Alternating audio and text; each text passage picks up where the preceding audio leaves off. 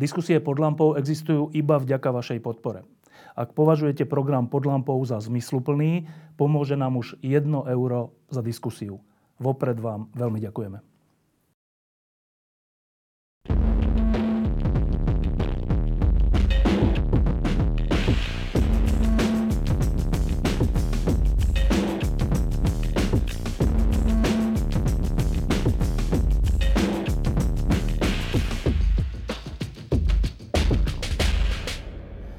Vzhľadom k tomu, čo sa posledné mesiace od volieb deje na Slovensku, ale vlastne aj roky predtým, e, sme trocha tu na Slovensku v takej pasci, že e, neustále riešime seba. A pritom okolo nás a vôbec na svete sa dejú veci, ktoré sú veľmi významné a dokonca s presahom na to, že v skutočnosti budú mať na nás často väčší vplyv, než to, čo sa deje doma.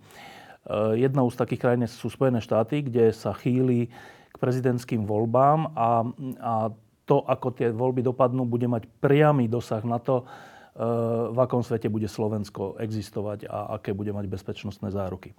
Okrem toho sú ešte krajiny, ktoré zdieľali osud s nami, taký ten komunistický osud a vždy je zaujímavé sledovať, že či sa im podarí alebo nepodarí sa toho komunizmu, socializmu, totality zbaviť. Jednou takou krajinou je Kuba. Kuba je oblúbená destinácia aj slovenských turistov a eh, tam, keď tam tí turisti sú, tak sú v takých tých bublinách, eh, pobrežných komplexoch a málo vidia, ako, aká tá krajina naozaj je a ako tam ľudia naozaj žijú. A my máme dnes hostia, ktorý obidve tieto témy, teda Spojené štáty aj Kubu, zblízka sleduje. Volá sa Tomáš Krvania. Ahoj Tomáš. A Tomáš napísal nedávno, pred rokom, pred dvoma rokmi sme ho tu mali, keď napísal knihu, alebo pred viacerými rokmi, keď napísal knihu o Amerike Posledná vzbúra bieleho muža, alebo tak nejak sa volala. E, to bolo o tom, prečo vlastne vyhráva Trump, alebo ten typ uvažovania. Teraz pred Vianocami e, vydal Tomáš knihu o Kube, ktorá sa volá...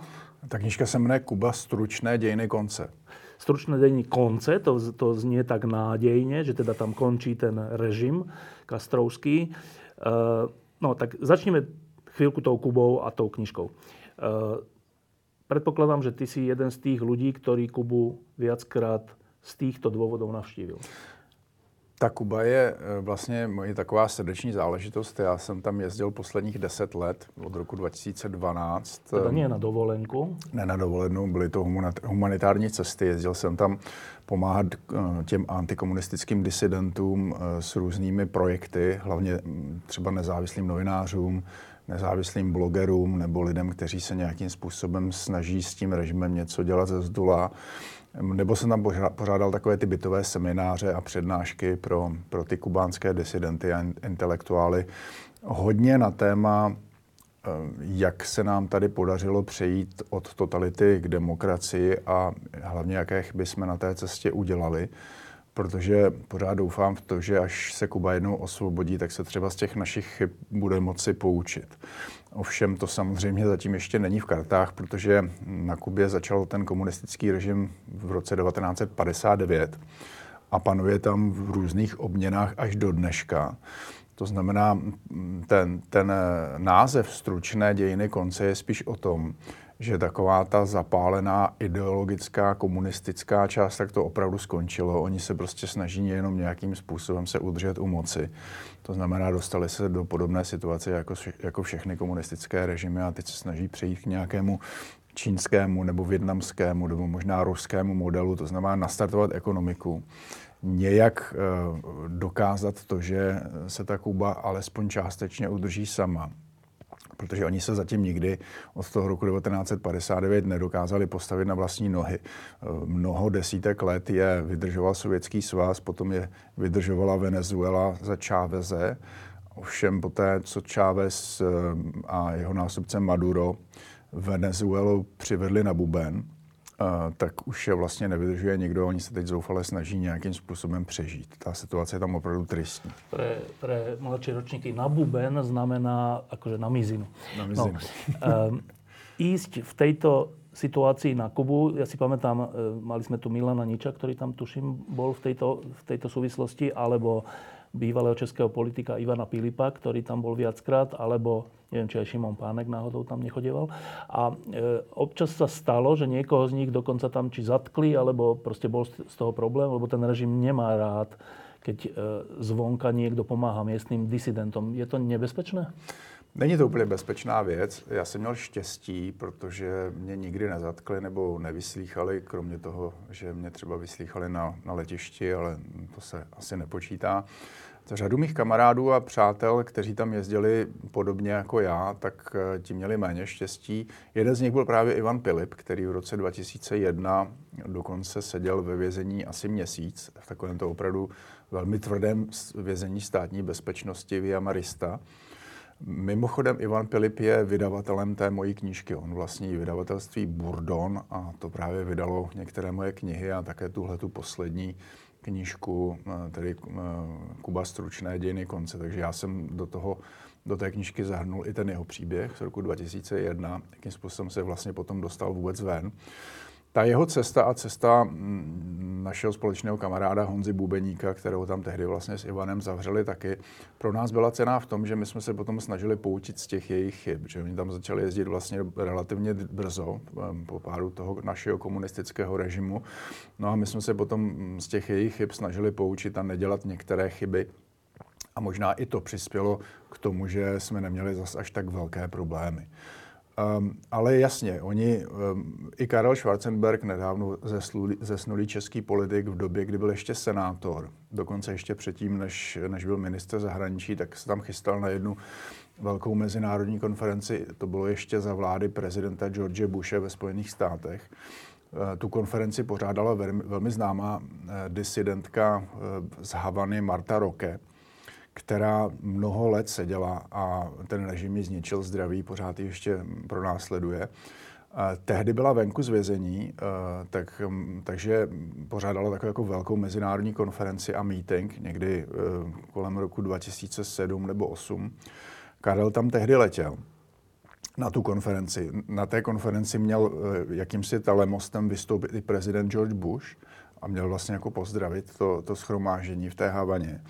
No a Karel Schwarzenberg mi vyprávěl, že tam tehdy přiletěl a uh, ubytoval se v hotelu v centru Havany. Byl samozřejmě unavený z toho letu, protože to trvá dlouho, než se tam člověk dostane. Občas člověk musí několikrát přestupovat. Um, takže hned první věc, co udělal, bylo, že hupsnul do sprchy a slyšel ještě v té sprše bušení na dveře. Oni ho tě, jejich estébáci vytáhli z té sprchy, nechali ho teda se usušit, ale mohl si vzít na sebe jenom župan. A v tom županu ho odlifrovali na letiště a vyhostili. a to byl senátorem. Senátorem jedné z těch členských zemí Evropské unie. Takže oni se s tím zase příliš nepářou. No a teda ještě posledná věc k Kube. Eh, ja si pamätám, však sme tu aj mali takých hostí, že eh, pred 10-15 rokmi, eh, keď to bolo také, že Castro končí, Fidel Castro teda, a potom teda jeho brat, a potom... A stále bola taká nádej, že je len otázkou času, kedy ten režim aj z ekonomických, aj z iných dôvodov padne a Kuba sa vydá na nejakú slobodnú cestu. Uvidíme, ako to dopadne. A, ale odtedy prešlo 10-15 rokov a a vlastně, vlastně dnes je to v akom stave? No je to ve strašném stavu. Ta situace je jako zouf... ekonomickým zoufalá. To je vůbec nejhorší. Já jsem tam jezdil v průběžně za těch posledních deset let několikrát. Najel jsem tam mnoho tisíc kilometrů, to vždycky si počíš auto a jedeš po tom ostrově tam a zpátky a na sever a na jih. Ten ostrov je velmi dlouhý, takže jako opravdu vidíš všechny ty provincie, nejenom, ty, nejenom ta turistická centra. A dnes je tam opravdu hrozná situace. Není třeba tak strašná jako v těch 90. letech, kdy eh, Sovětský svaz zastavil subvence a tam byl hlad. Tam lidi skutečně jako, jako měli hlad a neměli co jíst. Eh, dneska tam přece jenom nějaké potraviny jsou, ale je to všechno tak strašně drahé tou inflací.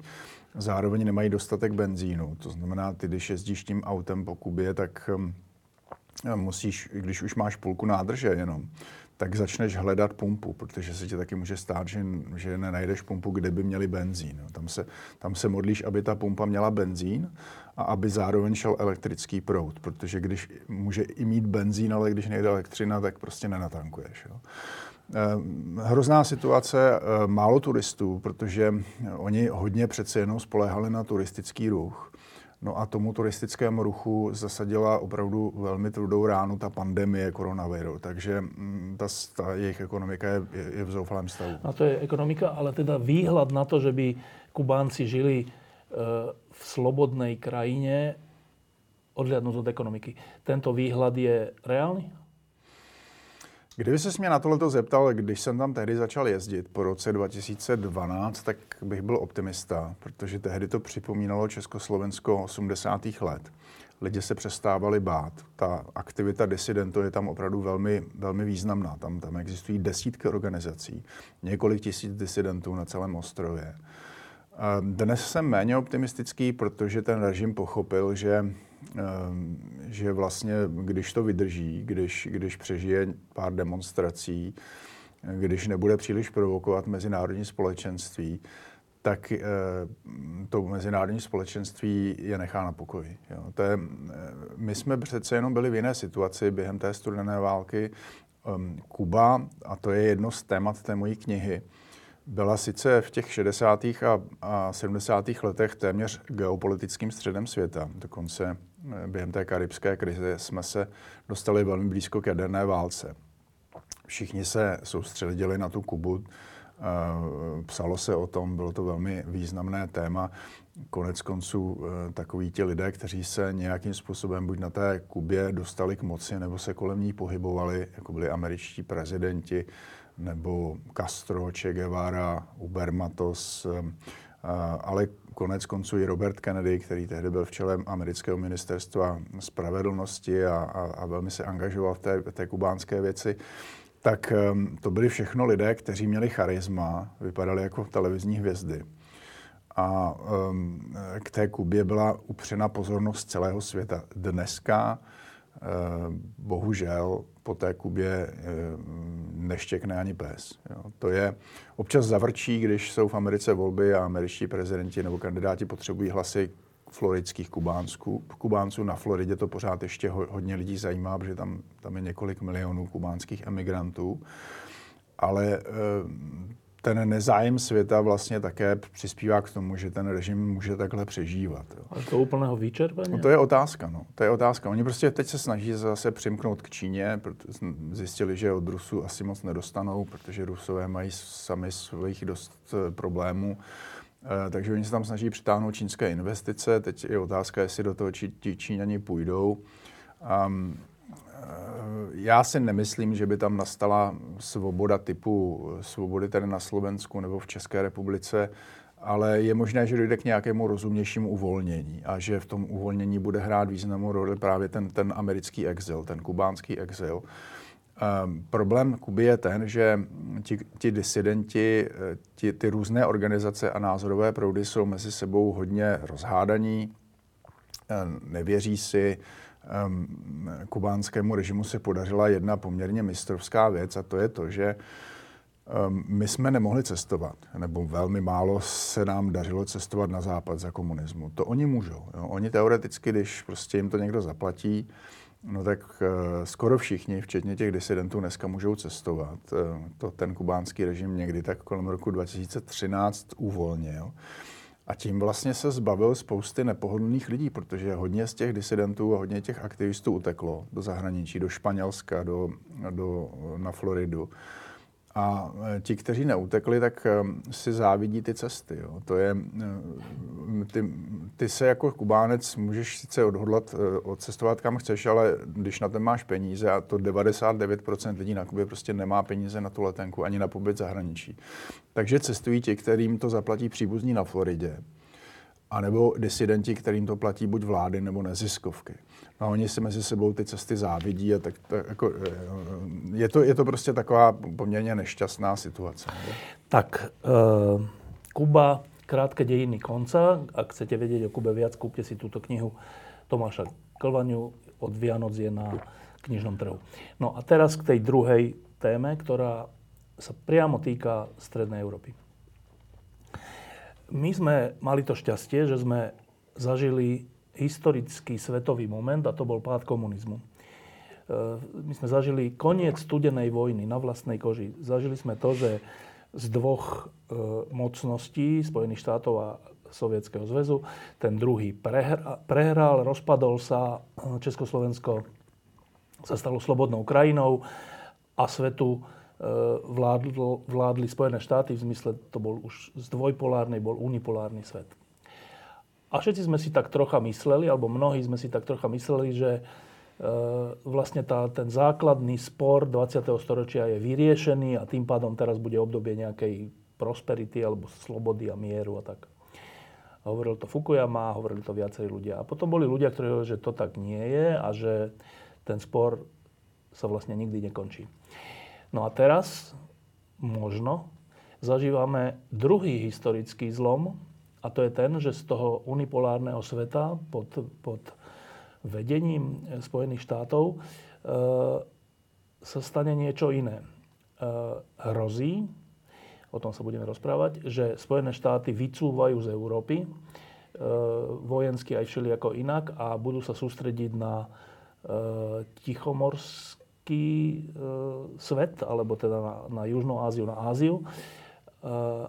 A to zase zažijeme na vlastnej koži, ale troška opačné znamienko, ak sa to stane, lebo pri dnešnom expanzívnom Rusku vlastne bude Európa prvýkrát od druhej svetovej vojny e, bude ponechaná sama na seba. Samú na seba. A, a je otázka, či to zvládne Európa. Či, zvládne, či odolá tomu tlaku Ruska byť tu znova e, hegemónom. Tak Tomáš, je, a to, o, o tomto je nespočetne diskusí teraz, že, že toto hrozí. Je táto hrozba z tvojho hľadiska, z toho, ako poznáš Spojené štáty, reálna? No bez zesporu je reálná a není to jenom hrozba, která souvisí s tou pravou částí politického spektra v Americe, tedy s těmi republikány nebo takzvanými konzervativci, pod vedením Donalda, Donalda Trumpa dneska. Trump je vlastně jenom jakou, jakýmsi symbolem, jakýmsi, jakýmsi fenoménem, který reprezentuje tenhle ten obecný trend. Ale je, když, když se člověk podívá do minulosti, do toho období po druhé světové válce, kdy vlastně vznikaly ty instituce současného světa, jako jsou třeba Bretton Woodské instituce, nebo NATO, nebo, nebo OSN, tak uh, oni vznikali v úplně jiné době um, ta generace, která tenhle ten svět spolu utvářela, vlastně už odešla. A jejich přímí nástupci jsou dneska staří lidé. Prezident Biden je vlastně poslední politik z té generace, eh, který je internacionalistou a který všem těmhle těm problémům rozumí a nejenom intelektuálně, ale vlastně tím, že on to sám zažil. Má v sobě tu reálnou zkušenost ehm, toho světa ještě studené války a potom těsně po studené válce. Ale ta nová, nová generace ve Spojených státech ta, tohle to už takhle necítí. Ona vidí bohatou Evropu, která se nedovede postarat eh, strategicky sama o sebe. A říká si zcela logicky, proč to tak je, proč by Spojené státy měly tu Evropu do nekonečna chránit a vlastně řešit za ní její problémy. To se hodně ukázalo během těch balkánských válek, ale i ohledně těch dalších sporů. Vždycky Amerika měla ten hlavní, eh, ten, měla, měla, měla, měla tu hlavní roli právě v řešení těch problémů týkajících se středního východu, týkajících se toho afrického kontinentu, ale to je přece náš dvorek. To, jsou, to je, to je mm, ta, ta euroafrická civilizace je pro nás nesmírně důležitá. A přitom Evropa se k ní nedokáže postavit jako jedna mocnost. Evropa není pořád sjednocená politicky a není sjednocená strategicky, nemá, svoji vlastní, nemá svoje vlastní ozbrojené síly. Tohle všechno ti lidé v Americe vidí a říkají si, proč vlastně my bychom pořád měli za tohleto platit. Proč, když se stane to, že eh, parta, parta fundamentalistických bláznů eh, v, v Jemenu začne střílet prostě na lodi v tom, eh, v tom průlivu, tak proč by to měli být američané, kteří, jako, kteří dělají, dělají pořádek? Proč, mm, proč by to nemohlo být zrovna někdo jiný, když Evropané jsou daleko blíž? Že? On mhm. to, um, tohle všechno eh, bude ovlivňovat politiku víc a víc a bez ohledu na to, jestli vyhraje Trump nebo Biden na podzim, pokud to samozřejmě bude tenhle ten souboj těch pánů. A Evropa by se na to měla podle mého názoru začít velmi vážně připravovat. To neznamená, že bychom měli zrušit NATO, ale minimálně bychom měli zvýšit takovou tu evropskou participaci v tom NATO eh, a zároveň to NATO učinit více modulární. To znamená připravit se na situaci, kdyby náhodou, nedej bože, Amerika, z toho NATO vycouvala, tak aby ten evropský modul byl, byl životaschopný. No a teraz to je tá, tá dôležitá otázka. Uh, intuitívne z toho, čo o tom viem, sa mi nezdá, že by to malo taký rýchly spád, že by, že by Amerika rovno vystúpila z NATO. Skôr sa mi zdá, že je možné, že, že zostane v NATO, NATO bude existovať, ale, ale Amerika nebude aktívna, čo sa týka riešenia vecí tu okolo nás a pri nás a na Ukrajine a tak, oveľa menej ako dnes.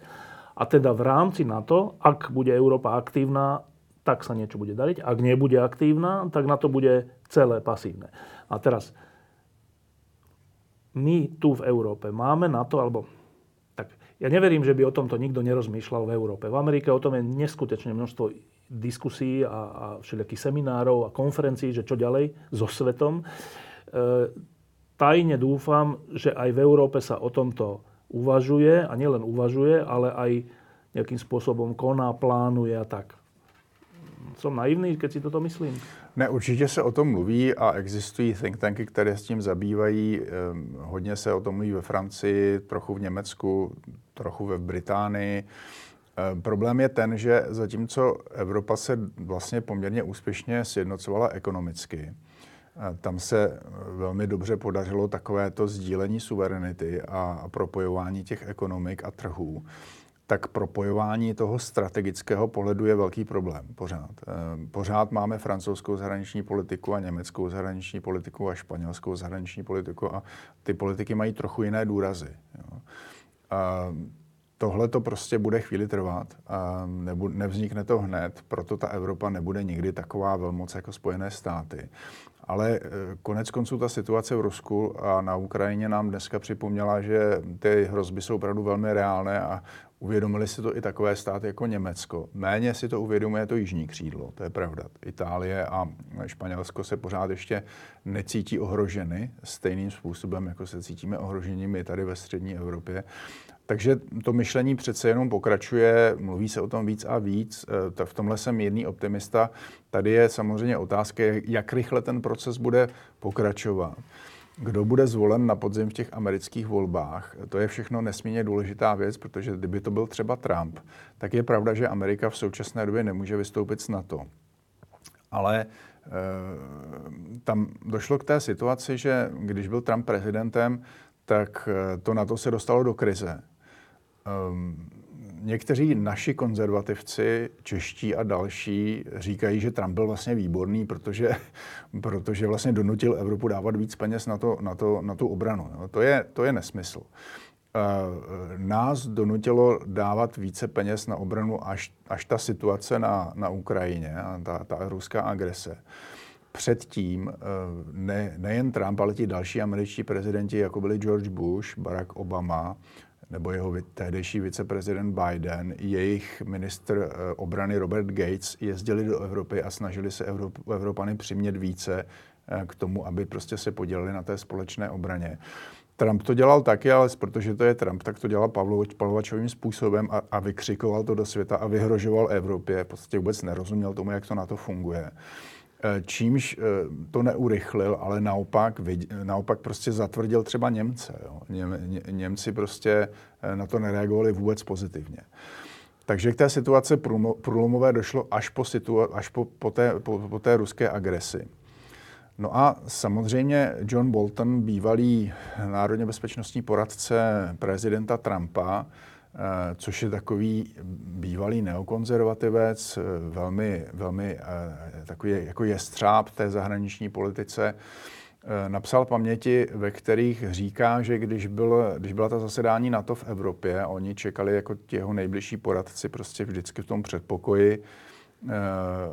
A Co řekne? No a tam za, za těmi dveřmi, že jo, v tom sále jednali, jednali hlavy státu NATO tak on tam v té knížce píše něco, ze čeho jako trochu stávají vlasy hruzou na hlavě, že on říkal, já jsem si nikdy nebyl jistý, že až výjdou z té místnosti ty jedničky, takže ještě pořád bude na to existovat. Jo. On nebyl si jistý u toho svého vlastního šéfa, že, že prostě zcela jasně je, je pro NATO. Jo.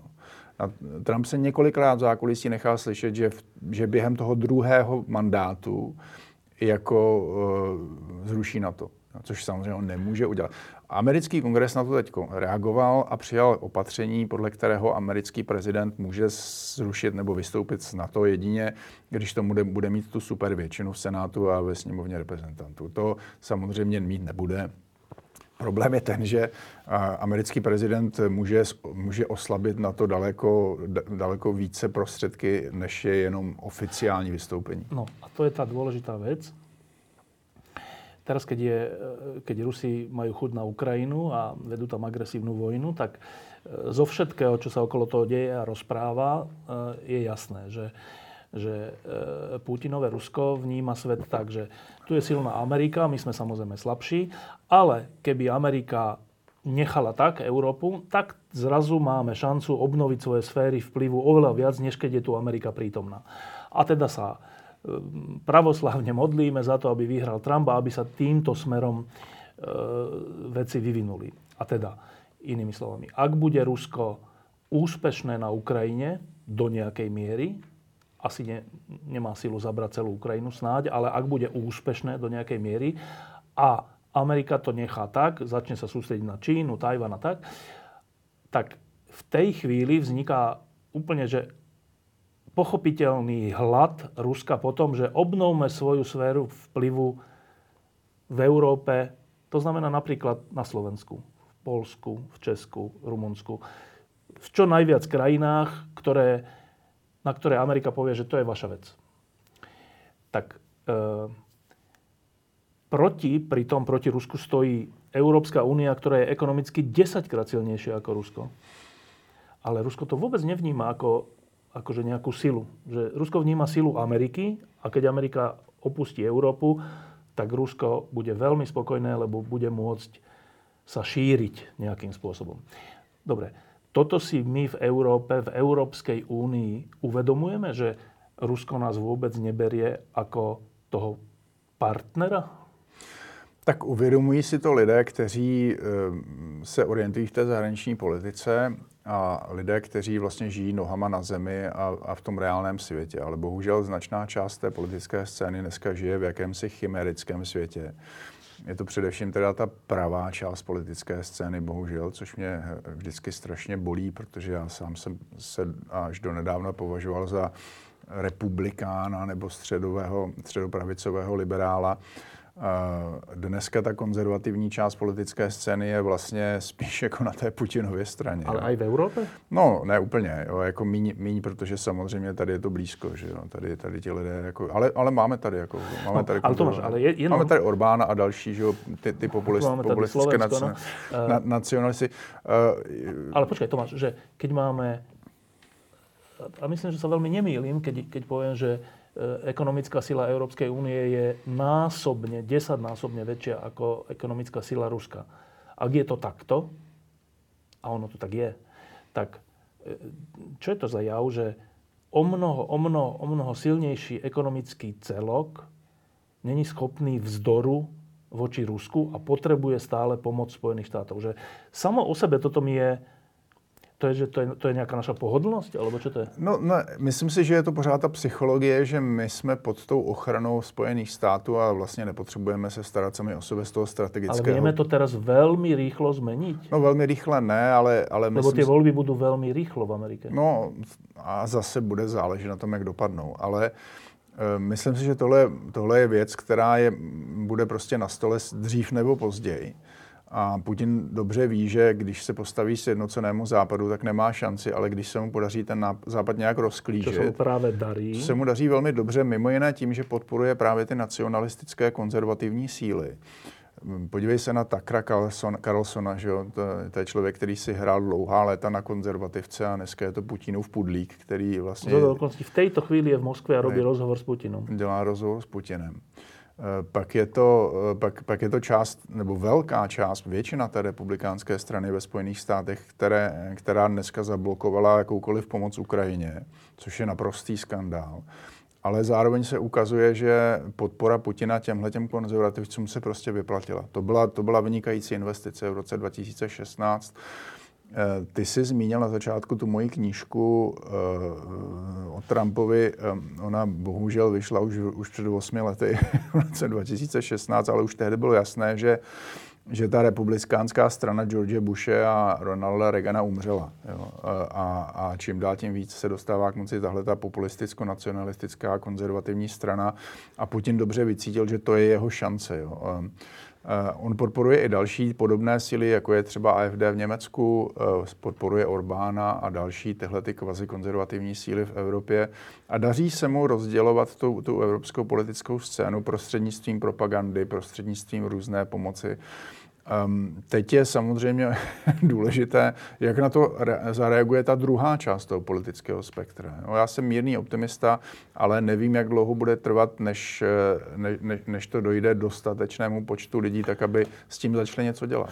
No, e, zase dobrá zpráva, aby jsme aj tu zmienili. Uh, súčet pomoci uh, Ukrajine európsky a americký je taký, že európsky súčet pomoci je vyšší. Prvýkrát sa mi zdá, že sa deje takáto vec, že, že napriek tomu, čo sme hovorili, napriek tomu, že Európa je zvyknutá na pomoc alebo na dážnik americký, ktorý to má aj platiť, tak prvýkrát sa deje, že nielen, že ten súčet e, je väčší pomoci Ukrajine z Európy, ale aj 50 e, miliardový balík, ktorý teraz Európska únia schválila, schválila v situácii, keď Amerika podobný balík zatiaľ neschválila. Čiže vlastne, keby sme boli optimistickí, tak by sme si museli povedať, že no počkaj, tak vlastne Európa nejakým spôsobom preberá iniciatívu minimálne v tom, že je schopná dať dokopy velikánsky balík peňazí pre Ukrajinu väčší než Spojené štáty. To je dobrý signál, ne? To je určitě dobrý signál. Ta Evropa určitě dala Ukrajině víc než Spojené státy do, do posud. A blbé na tom je to, že většina té evropské pomoci jde, ne samozřejmě všechna, ale hodně z té evropské pomoci jde, jde na vůbec jako sanování ukrajinského státu. Aby Ukraj... existoval, no? Aby vůbec mohl existovat, že Ukrajina vlastně ta ekonomika by nevydržela nápor té válečné ekonomiky, takže Evropa vlastně jim platí tu státní administrativu a celou řadu dalších věcí, kterou oni by si za normální situace vlastně nemohli zaplatit. Eh, část z toho jde na zbraně, ale ne dost. A Amerika byla důležitá právě v té druhé části, jo, zejména v munici, eh, což je dneska strašně nedostatková věc, protože není úplně jednoduché najet na tu válečnou výrobu v Evropě a dokonce možná ani ne ve Spojených státech. Takže pokud vypadne ta americká část pomoci, tak to bude určitě znát. Jo. To prostě není jednoduchá, jednoduchá rovnice, kterou jen tak jakoby vyřešíš tím, že začneš vyrábět víc z Evropy. To chvíli trvá. A, ale jo, jako já souhlasím s tím, že ta Evropa se konečně probudila a konečně opravdu něco dělá. Dneska zejména ta Evropská komise pod vedením Ursuly von der Leyen, ale i ty hlavní evropští hráči, dokonce i v toho jižního křídla, ať už je to Macron nebo, nebo premiérka Meloni, Eh, se k té eh, ukrajinské agresi staví velmi, velmi dobře eh, strategicky, ať už jsou to lidé prostě z toho populistického spektra nebo, nebo lidé, kteří jsou spíš napravo od středu nebo nalevo od středu, si uvědomí to nebezpečí ruské agrese. Taky bude důležité, jak dlouho ten konflikt potrvá, jo? protože ty, ty, ty, ty nálady proti ukrajinské sílí tady, sílí v Česku, a, a budou sílit jako v západní Evropě. Um, Jednoducho z únavy. Není v našem, přesně tak, z únavy. Není, našem, není v našem zájmu, aby ten konflikt trval co nejdéle. Že? No e, a teraz, že to sú dve premenné, dôležité, ktoré sa ale skôr alebo neskôr vyriešia. Jedna je, kto vyhrá voľby v Spojených štátoch, o tom sme teraz hovorili, že čo by znamenalo, keď vyhrá Trump pre prítomnosť Spojených štátov v Európe a pre zadržiavanie ruského expanzionizmu. Druhá premenná je, ako to dopadne na Ukrajine. Ak bude Rusko úspešné, to je jeden príbeh do budúcnosti. Ak nebude úspešné, to je iný príbeh do budúcnosti. Aké sú tie dva príbehy?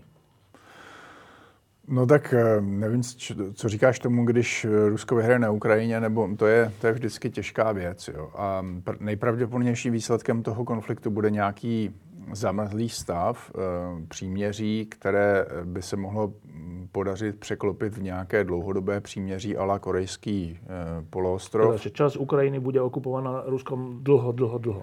Přesně tak a, a doufáme, že to bude ta nejmenší možná část. Nevěřím tomu, že by se Ukrajině podařilo dobít zpátky Krym, ale je docela možné, samozřejmě podle toho, jak ta ruská ekonomika bude fungovat dál a jaká bude ta politická situace, je docela možné, že se třeba podaří ty Rusy ještě někam dál zatlačit.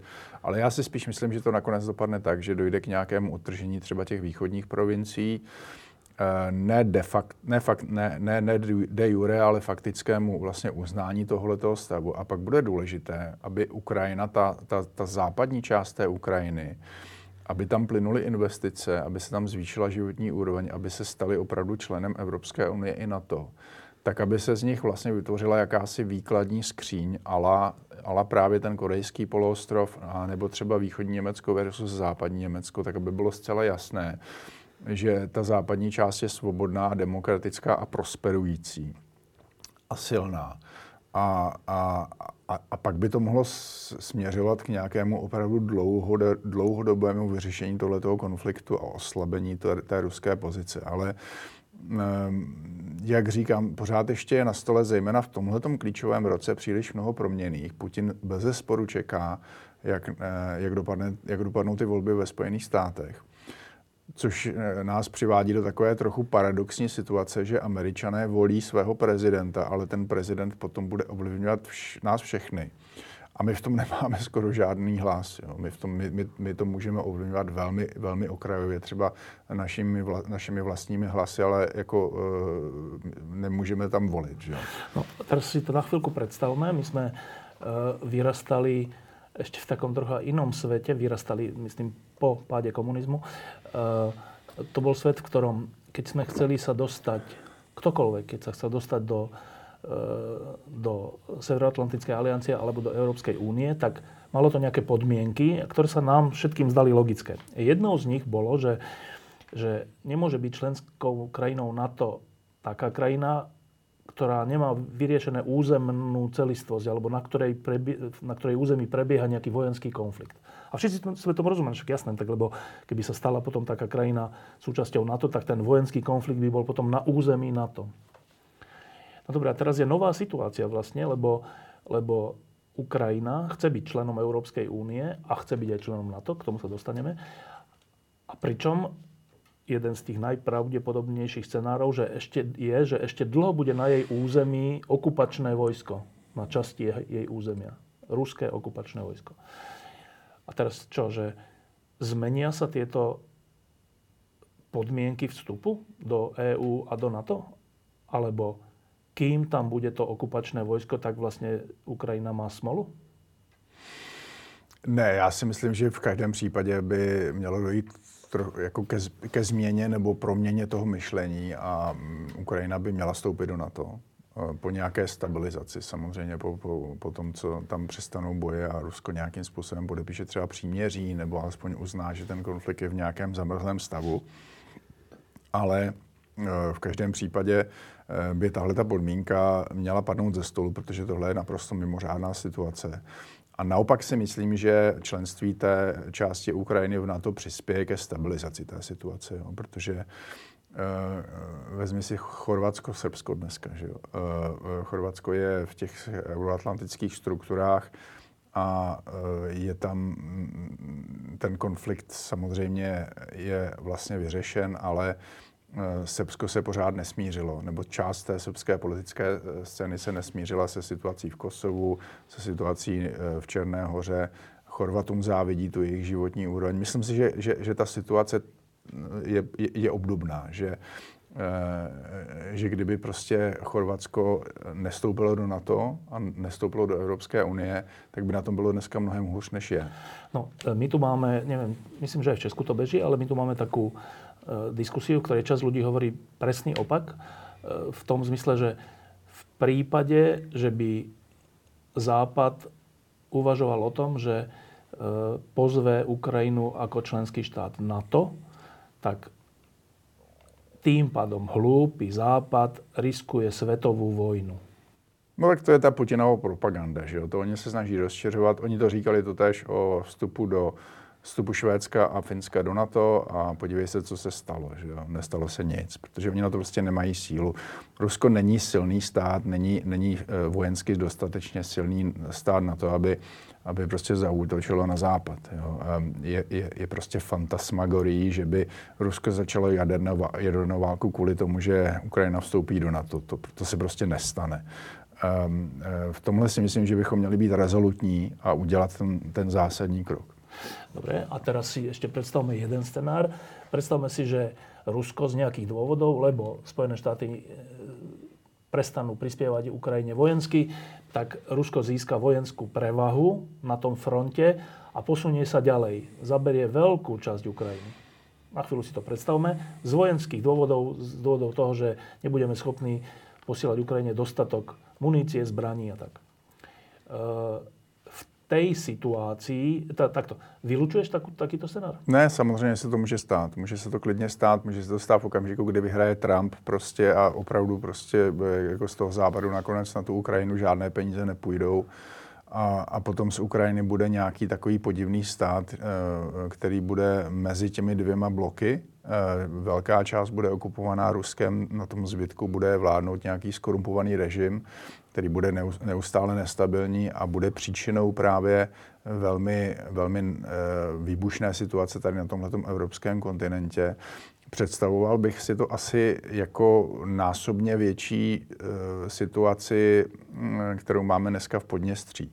Jo, ta, tam v Moldavsku? Moldavsko, no, ta, ta část Podněstří, která je vlastně, nebo ta část Moldavska, která je dneska okupovaná Ruskem, um, to je v podstatě stát, který je který je e, jako takový divoký východ. Jo. Tam dochází k pašování prostě lidí, pašování zbraní, pašování všeho možného. Je to, je to prostě jako Eh, je to takový divok, divoký východ. Něco takového by mohlo nastat prostě v daleko větším měřítku, pokud by velká část Ukrajiny byla okupovaná Ruskem a třeba ta západní část byla v téhle situaci. To není v zájmu nikoho. Nie je to v zájmu nikoho, ale ak... Tak je to zájmu, je to zájmu Ruska. ale ak tej Ukrajine prestaneme pomáhať, tak, si, tak je to oveľa reálnejší scenár. No, no určitě. Ukrajina se není schopná ubránit sama, sama proti Rusku. Tak lebo je menší štát. Dobre, no. a teraz toto si my tu v Európe uvedomujeme? No tak kdo to je my, že jo? Tak uvědomuje si to celá, celá řada politiků, kteří... Ale i ty významný? Myslím, že většina těch lidí, kteří jsou dneska u moci v Evropě a Evropská Evropská komise si to naprosto uvědomuje a právě proto zatím jako ta jednota vydržela. To, to je vlastně docela, docela pozitivní moment, kdy se můžeme podívat na tu Evropskou unii a Evropská unie je v této věci jednotná. Dokonce se jí, podaří, se jí daří jako lámat odpor lidí, jako je Orbán nebo, nebo Erdogan.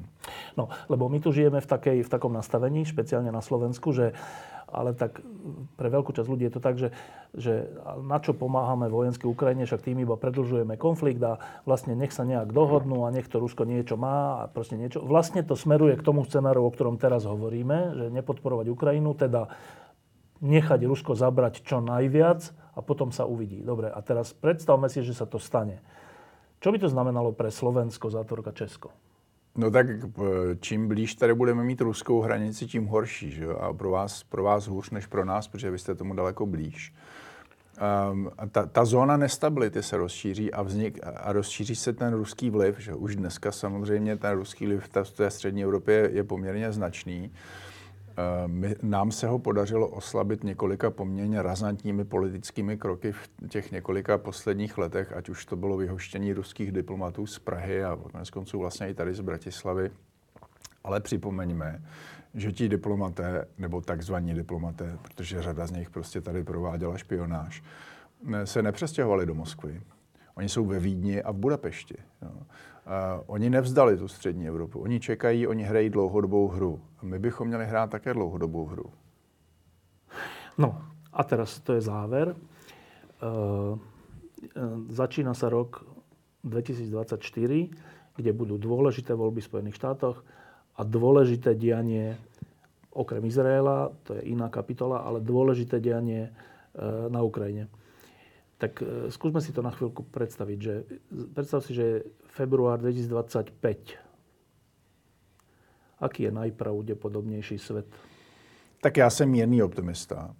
Myslím si, že v těch amerických volbách má přece jenom o něco málo větší šanci vyhrát eh, demokrat, prezident Biden. Eh, to znamená, kdyby eh, ten únor 2025 byl prvním měsícem té nové demokratické nebo staronové demokratické administrativy, tak dojde k uklidnění té situace a, stabilizaci bude hodně záležet na tom, jak dopadnou kongresové volby. To znamená, kdo vyhraje sněmovně reprezentantů. Tam mají republikáni dneska velmi malou většinu. A e, v Senátu zase mají miniskulní většinu demo, demokraté. To znamená, ta americká politika je v totálním patu. Pravděpodobně se nezmění ta situace. I když vyhrají jedni nebo druzí, tak ta situace bude velmi těsná. Jo. Bude tady hodně záležet na tom Bílém domě. Kdo bude vlastně určovat tu zahraniční politiku, kdo bude eh, schopen eh, ty lidi dávat dohromady. A to si myslím, že, že Bidenovi se docela dařilo jo, až, až do nedávna. Eh, napros, na, navzdory tomu, jak je ta americká politika rozdělená naprosto nesměřitelně, tak jemu se podařilo uh, i hlasy republikánů prosadit několik velmi významných zákonů pro americkou ekonomiku, pro strategickou ekonomickou politiku, ať už environmentální nebo, nebo technologickou. Ten zákon prostě uh, o, o vývoji těch, sub, těch, těch polovodičů, velmi tvrdý přístup k Číně a podobně. To jsou všechno pozitivní věci pro americkou politiku. Eh, takže si myslím, že ta, ta demokratická administrativa by dneska byla pro Ameriku daleko pozitivnější než republikánská. Um, no a tady v Evropě um, ta situace je samozřejmě relativně stabilizovaná. Um, v Polsko má novou, uh, relativně jako proevropskou a liberální vládu. Um, Orbán se zdá být v defenzívě. Eh, nevíme, kam se posune vláda tady v Bratislavě a do jaké míry se bude dívat eh, do, do Bruselu a bude poslouchat některá ta varování ze strany Bruselu. Eh, to je samozřejmě otázka spíš na tebe. Um, to, to, tuto otázku ti ještě dám, ale teda ještě jsme vynechali janu, február 2025 a Ukrajina. Tam to vidíš ako? Um, vidím to velmi podobně, jak je to dneska. Jo. Uh, Putin... Ani jeden, ani druhý veľa nezmení. Putin se bude snažit vydržet tu situaci do podzimu a do amerických prezidentských voleb. A takové, takové ty hlasy, e, přinuťme Ukrajinu, aby zasedla k vyjednávacímu stolu, tohle je možné jedině v okamžiku, kdy ta Ukrajina bude mít na té druhé straně vyjednávacího stolu e, svého partnera. Ano, a ona žádného partnera nemá. Putin nemá zatím žádný zájem na tom vyjednávat s nikým. Ano, Putin chce Eh, její kapitulaci. Kdykoliv eh, zasedli ke stolu aspoň někteří ti zástupci z těch obou stran, tak se ukázalo, že Putin chce totální kapitulaci Ukrajiny. To je podle něj vyjednáváním. Tak to samozřejmě Ukrajina nechce. Že? Um, myslím si, že změní názor poté, kdyby v těch amerických volbách prohrál Trump. Dobre, tak eh, všetci držíme palce Ukrajine a dúfam, že budeme držať nielen palce, ale že aj niečo ako Európa urobíme a budeme robiť naďalej. Dobre? A teraz úplne posledná otázka, že my sa tu trápime od, e, od e, konca septembra s novou vládou a s tým, čo všetko príjima, akých všelijakých ľudí nominuje do ministerských a iných pozícií a niekedy sa nám tu nad tým až zastavuje rozum. A teraz úplne, úplne že pohľad z Prahy, troška z nadhľadu, troška z, z, z inej pozície, než my tu, ktorí sme v tom úplne ponorení. Že?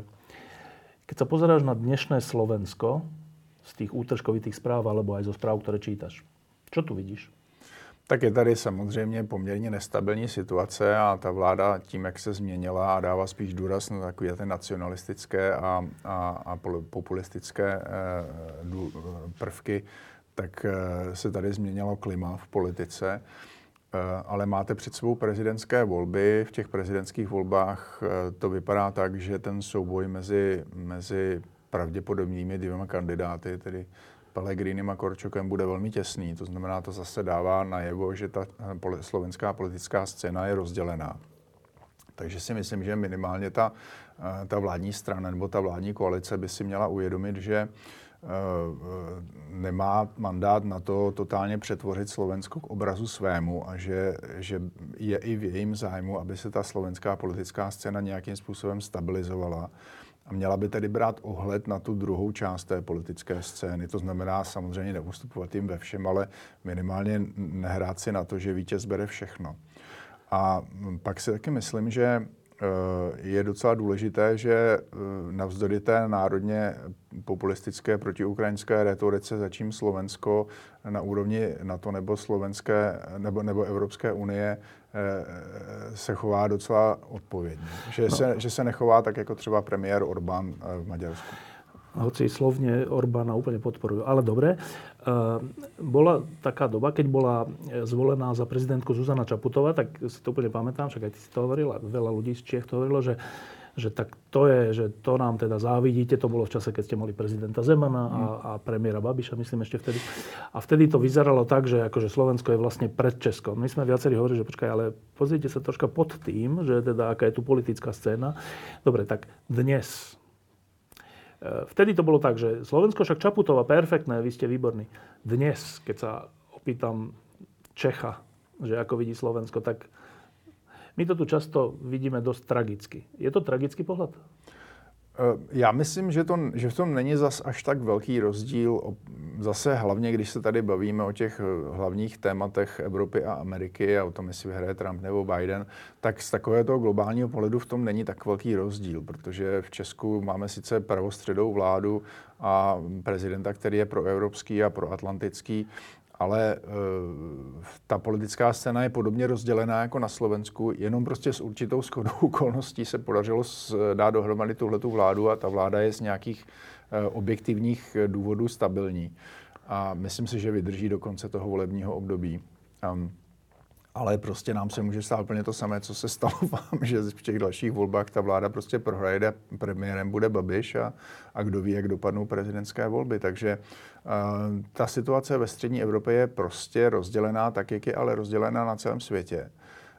Uh, vždycky rozhoduje jenom několik málo hlasů v tom středu hodně rozhodují média. Myslím si, že ty vlády by neměly podceňovat mediální politiku, neměly by podceňovat uh, dezinformace, které se dneska šíří prostřednictvím těch sociálních sítí. Konečně Evropská unie zašla se dívat na, na, na algoritmy těch jednotlivých velkých uh, firm, jako je Facebook a další protože to jsou, to jsou vlastně hlavní podporovači a provokatéři těch, těch nacionalistických a nestabilních nálad, které tady šíří prostě naprosto nezodpovědné e, lži a, a, a konspirační teorie a vlastně destabilizují tu politiku. No, iba ti poviem taký jeden príklad, aby, sa, aby si rozumel, čo tým myslíme, keď sa občas máme pocit tragický. E, my máme ministerku kultúry a vládneho splnomocnenca pre vyšetrenie toho, čo sa tu dialo počas pandémie, ktorí teraz pred dvoma dňami e, vydali také video, kde sa spolu rozprávajú, kde hovoria ako samozrejmosť, že počas pandémie, však to všetci vieme, išlo o cieľenú genocídu. Tak na chvíľku si predstav, že nejaký český minister a nejaký spolomocnenec vlády by toto povedali. Bolo by to možné? No, můžu, jako, jako klidně si to představím, kdyby se stalo, že do vlády by se dostala SPD, třeba příští, příští volební období, tak takový lidé tam jistě jsou. Um, v Americe zaznívají od republikánů uh, jako přes kopírák body, které by mohl v tuhle chvíli do světa vytrubovat prezident Putin. Uh, ta politika je prostě v, um, nějak jako v pohybu na celém světě. A takový ten naivní pohled, který my jsme dlouho měli, že my jsme tady v té střední a východní Evropě nějak jako zaostalí a ten západ je vyspělý, tak to si myslím, že eh, dneska rozhodně už není ta optika, kterou bychom měli používat. O tu demokracii, o, o, ty, o ty instituce stability se vlastně dneska svádí souboj úplně, vš, úplně všude. Ano, přesně tak. Já jedu za deset dní do Jižní Karolíny, kde budou republikánské primárky, protože píšu další knížku o Trumpovi, která by měla být snad v září. A Uh, takže se tam jako dost těším. Ale to je jižanský stát, kde zcela jistě vyhraje Trump minimálně o 20% bodů před, Domácou. před domácí bývalou guvernérkou Jižní Karoliny Nikki Haley. Uh, a těším se hlavně na to, že se tam budou moct popovídat s voliči Donalda Trumpa, protože to je vždycky jako vlastně důležitá zkušenost. Jo? Ne, nevidět to zprostředkovaně přes ta média. Uh, je důležité, abychom se na to dívali prostě realisticky. Jo? Čiže ty hovoríš vlastne, že to, čo my tu zažívame teraz, od genocídy až po trestný zákon, e, sa nám zdá, že to je hrozné, čo sa tu deje, ale že to je troška spoločný údel sveta, že sa takéto veci dejú. Když se podíváš na to, co říkají někteří republikánští senátoři eh, nebo, nebo reprezentanti, politici za republikánskou stranu, jak šíří různé konspirační teorie, jak popouškují Putinovou propagandu, jak jsou antivax stejným způsobem, jako, jako třeba si zmiňoval tady paní ministrině, mm, není to zase taková výjimka. Tomáš Kalaňa, děkuji, že jsi přišel. Um, Určitě děkuji za pozvání. My jsme s takou, veľká časť Slovenska s takou radosťou prijala aj zvolenie nového prezidenta Českého po Zemanovi, že konečne človek, ktorý nerieši seba. A, ale aj zostavenie tej koaličnej vlády v zmysle, že Slovák, Babiš vám už nevládne. Mm. Dnes len tak troška s, s malou dušičkou sledujeme pokles popularity fialovej vlády. Čo sa deje? No tak jako čím blíž se na to, nebo čím, čím víc z blízkosti se na to člověk dívá, tak samozřejmě se mu hodně věcí nelíbí, to je jasný. Jo. Je tam pět stran, je těžké, ty strany vlastně dávají, do, jsou dohromady jenom protože nechtějí pustit moci Babiše. Řada z těch politiků nemá vůbec nic společného s, s, s, těmi, s těmi dalšími. Piráti jsou někde úplně jinde, než je ta konzervativní strana ODS. Stan chce prosadit euro a uh, ODS je proti. Takže je těžké tuhle tu nesourodou koalici udržet pohromadě. A mm, takže když na to člověk se dívá jako hodně z vysoka, z takového toho vrtulníku, tak si nakonec říká, že to není tak úplně strašné. Jo. Vláda neumí komunikovat, to je úplně jednoznačné. Vem si, že eh, nám se podařilo tady eh, České republice úplně převrátit naši energetickou politiku během jednoho roku. Ta vláda to dokázala, dokonce dokázala zajistit řadu, řadu terminálů na, skapal, na kapalný plyn prostě po Evropě. Takže samozřejmě došlo ke zdražení energie, to je jasná věc, ale nikdo u nás nezemřel, nezemřel tím, že neměl dostatek tepla přes zimu a tak. To je ohromný úspěch té vlády. Oni to vůbec nedokážou prodat. Jo. Kdyby tohle to Babiš eh, eh, udělal a byl u moci, tak o tom mluví každý den. Ta jeho média by to prostě do těch lidí hustila zleva zprava on by řekl, že to dneska nejsou jeho média, jo? on tu Mafru prodal, ale e, tam jsou pořád ti samý lidé a pořád, pořád píší to samé, že? Jako, když, jako když to vlastnil oficiálně ty noviny. Takže nakonec si myslím, že ta situace není tak úplně špatná. Prezident Pavel si vede velmi dobře. Zase, když jsi blízko, když sleduješ tu politiku dnes a denně, tak vidíš, že oni se tam na tom hradě hádají, nemůžou se domluvit, eh, poradci odcházejí, odchází kancléřka, přichází nový kancléř. Eh, to jsou všechno takové ty zákulisní věci, které, které jako když moc, moc sleduješ zblízka, tak z toho máš jako nedobrý pocit, ale ten výsledek je dobrý. Ten výsledek je prostě, jako prezident Pavel si vede velmi dobře. Je ještě taká ta emocia v Česku, že jak to bylo o Husákovi, že tento Slovák, který vládne na, Če- na Pražskom hrade, že je ještě ta emocia, že ten Slovák Babiš, čo nám to tu robí? Já si myslím, že to je dost jako jedna z důležitých uh, věcí, nebo z důležitých faktorů, proč se on nestal prezidentem. Jo? Že lidi jsou schopni ho mít na pozici premiéra, ale na tom hradě chtějí mít Čecha. Jo, chtějí mít, když kandidoval Karel Schwarzenberg, tak se hodně řešilo, že jeho paní neumí česky. Jo. Bylo, my jsme se snažili připomínat lidem, že naše první první dáma, Charlotte Garrick, neuměla moc česky, no ona se pak naučila, že jo, američanka, ale Eh, eh,